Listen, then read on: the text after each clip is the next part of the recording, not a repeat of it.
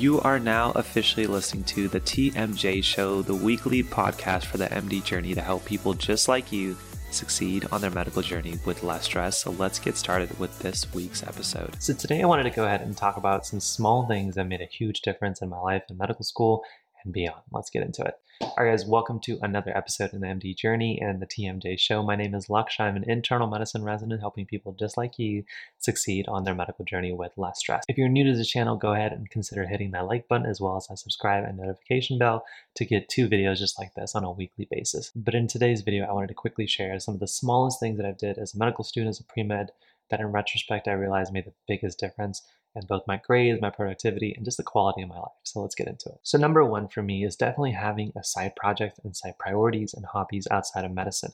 Now, my biggest side project is doing the MD Journey, either through YouTube or the blog, but simply having something outside of medical school that allowed me to use my creative juices and to be able to build something from scratch really was motivating. Obviously, for you, it doesn't mean you need to start a blog or a YouTube channel but simply having something on the side that you can go ahead and use your energy towards that keeps you motivated when med school is bringing you down um, can truly make a difference when you go in the span of four years now into residency. And the second biggest thing that made a difference for me is simply finding the time to do reading. Now, I have made uh, systems on how to become a more efficient reader, how to read more books. I actually made a video that you guys can check out on how I am on the pace of now reading 100 books this year. Really, to be able to create systems to read more books, especially those not specifically talking about medicine, but are in other aspects of life that we don't get exposed to when you're training for as long as we do. Things like finances, business, um, investing, personal growth, personal development, public speaking. Um, those are all skills that I've now learned through books and I learned through out uh, four years now, five years into residency. So definitely check out the video and the episode on how to read more books in a year and the resource I love to use. But if you're not reading or if you don't feel like you have time to, check that video out and try to make that a consistent habit in your daily life. And number three for me is huge to become as productive as I'm able to be, and that is having daily systems. Now, daily systems essentially means there's a process on how I do the most important parts of my day. That includes waking up, winding down, as well as doing things like how I plan my day, how I intend on being productive, what that means. There's essentially a system on how each of those phases goes. So, for example, as part of my morning routine or starting the day, the night before, I'm writing at least three priorities I want to get done. You can consider them to be goals, but they are the most three important things that I want to be done in that day. And that way, in the next morning, if I feel like I want to get 101 different things, I'd simply look at my phone and say, well, what did you decide yesterday were going to be the most important three things to do? And that way, it keeps me focused. And every single day, I'm getting a little bit closer to my end goals. So if you feel like your days are always a little unpredictable, you have good days and bad days, find the elements in the good days and ask yourself how can you make them uh, repetitive in your week and then your months and then obviously your years. And number four is a habit that I've had since my college days, and that's simply finding time to do some form of daily exercise. Now, back in college and medical school, this simply taking my mornings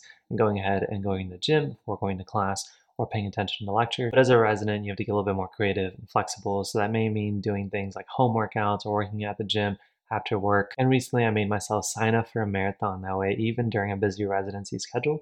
I had to put, you know, certain training days into my schedule to make sure my fitness was already a part of it. Now, number five is being around high performers. You know, we've heard this concept about you are the average of the five people you surround yourself with.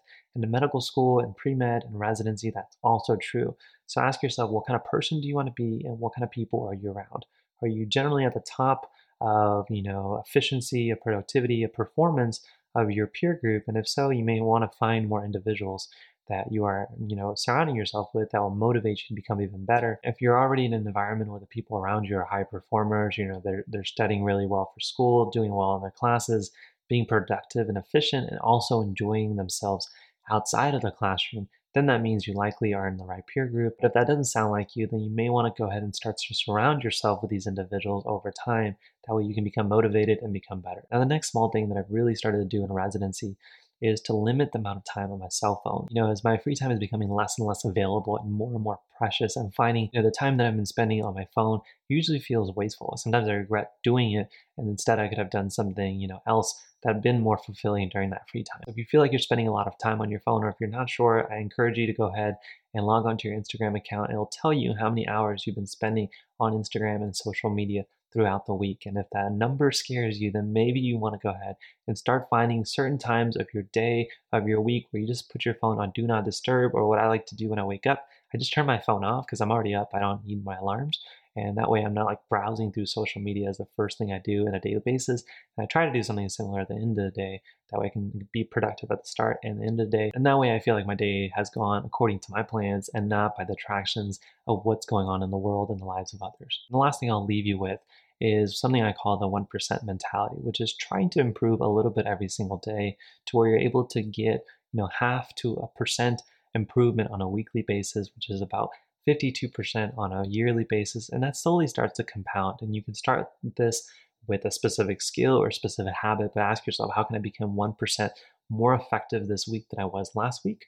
Um, and make that a goal instead of trying to look at a New Year's resolution or ask yourself how you're going to do at the end of each semester. Make it a week by week, if not a day by day goal. And this 1% mentality will always force you to find your shortcomings. And that way you can use that to identify any opportunities for improvement and always kind of move the needle forward. But those guys are the small things that I did, concepts and mentalities I like to keep that really have made a huge difference in my college life, my medical school life, and now as a resident. So hopefully you guys enjoyed them.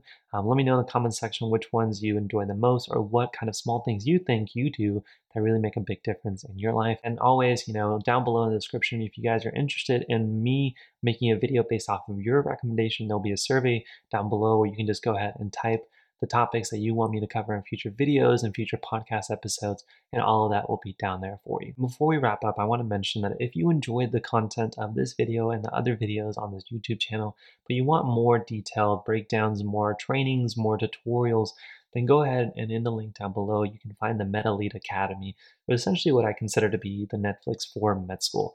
And there is video courses and trainings and worksheets for essentially different phases um, of your medical school journey, and it's constantly being updated. So you get access to all of that. Just check out the link down below in the description.